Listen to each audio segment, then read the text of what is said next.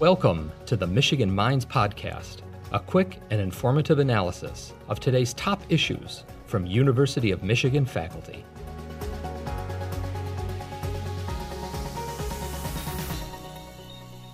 I'm Rebecca Cunningham, and I'm the Vice President for Research at the University of Michigan. COVID 19 has presented some of the most dramatic changes that our research enterprise has ever experienced before. On March 20th, the university ramped down all of our non critical laboratory research in order to protect the health and safety of our employees.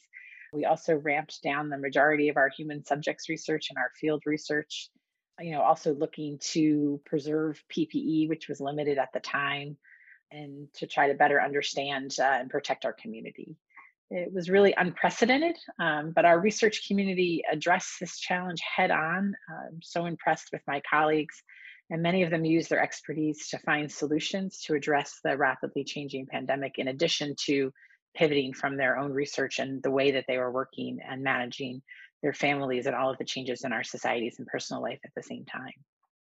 All of our research is incredibly important and remains that way. Um, catalyzing research across a variety of disciplines is one of our primary objectives.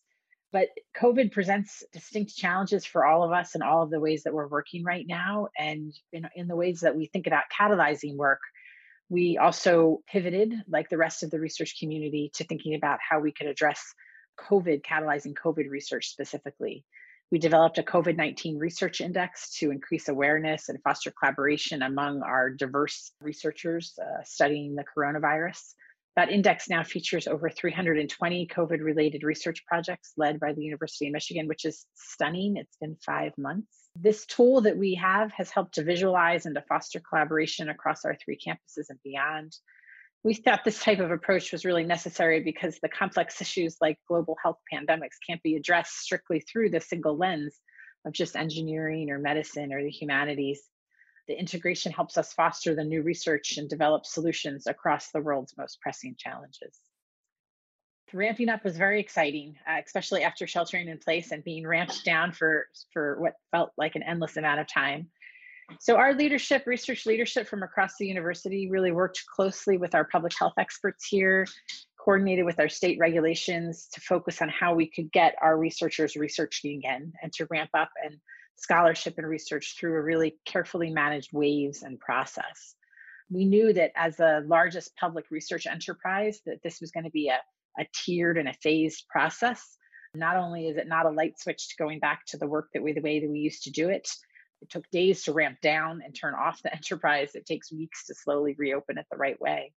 So the timeline for us was uh, May 15th Governor Gretchen Whitmer authorized the limited reopening of laboratory research, which is state regulated now. And May 21st, we had about 700 faculty and staff from six units on the Ann Arbor campus resume on campus research and scholarship activity as part of our research reengagement pilot wave. We learned a lot in that pilot wave in, um, in this new way of working. And by June 4th, we were ready to launch a second, more expansive wave of research reengagement. And at that point, brought back 3,000 faculty from 12 units. By the middle of June, we were really rolling along and we launched our third wave of research laboratory reengagement, which allows for 45 buildings across Ann Arbor. And by the end of June, around June 22nd, we were able to launch our fourth wave of research reengagement. At this point, we have about 5,000 researchers, laboratory researchers entering buildings a day in about 74 buildings across our three campuses. Um, and that includes uh, graduate students and postdocs, uh, as well as faculty and staff researchers. In addition to the laboratory ramp up, we thought of creative and safe ways that our field researchers could get back out into doing the type of work that they're doing safely, taking into account for local conditions uh, in the places where they may be doing their research. Um, initially, we opened it only to local research in Washtenaw County, in the state of Michigan. And more recently, we've opened it up to field research outside of Michigan. And most recently, we've been working to ramp up our human subjects portfolio, which accounts for about 40% of our funded research.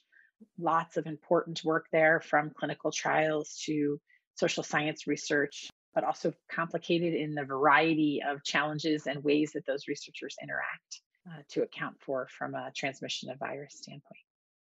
Our vision here at the University of Michigan has been to serve the world through research and scholarship. This really means using the collective expertise and resources we have, which are vast, uh, to find solutions for critical challenges that impact our communities worldwide. These challenges are range from the current uh, pressing issues such as COVID 19, but also include systemic racism, which we have many researchers working on across the campus, climate change, substance use like the opioid crisis. In this way, our researchers are forever looking at the pulse of what is needed across our country, the nation, and the world, and seeing how our expertise can be applied. I, I'm always just so impressed in how the research expertise we have on campus is able to pivot um, to addressing issues that are, are pressing and that will have impact.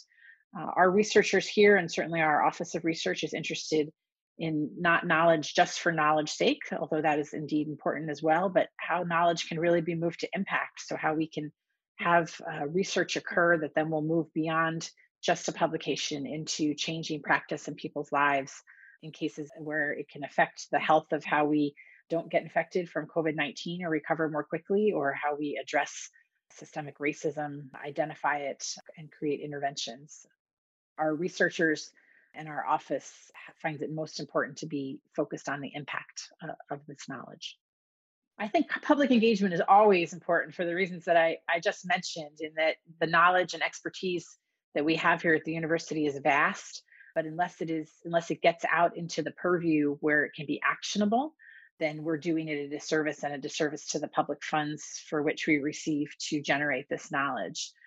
We are the nation's largest public research university, and our extraordinary expertise across our three campuses just can't be overstated. Um, I really view and am fortunate to work with a, a team of uh, leaders across the university that shares this view that it's our responsibility as researchers to use that knowledge to find solutions to global challenges. Again, like COVID 19 and the other pressing challenges of our time.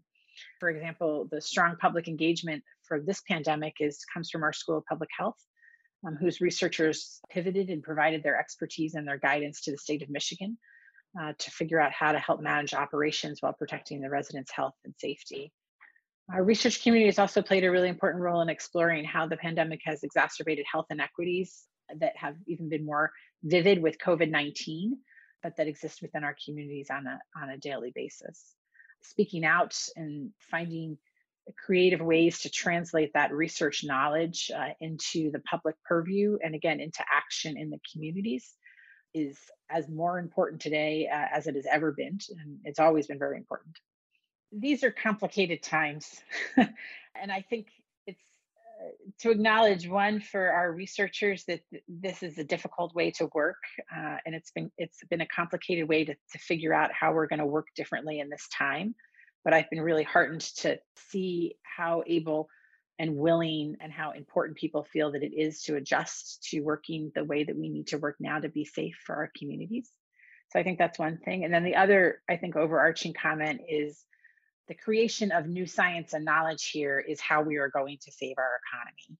It's our path forward. It's our only path forward.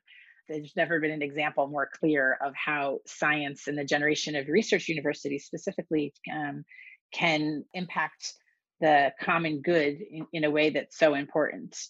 So, um, without the generation of new science, we, we will not find vaccines, we will not find cures or ways to mitigate this disease. And with the path of science forward, whether it's you know do masks work or you know does hand, how hand washing works or how many feet apart should i be from somebody?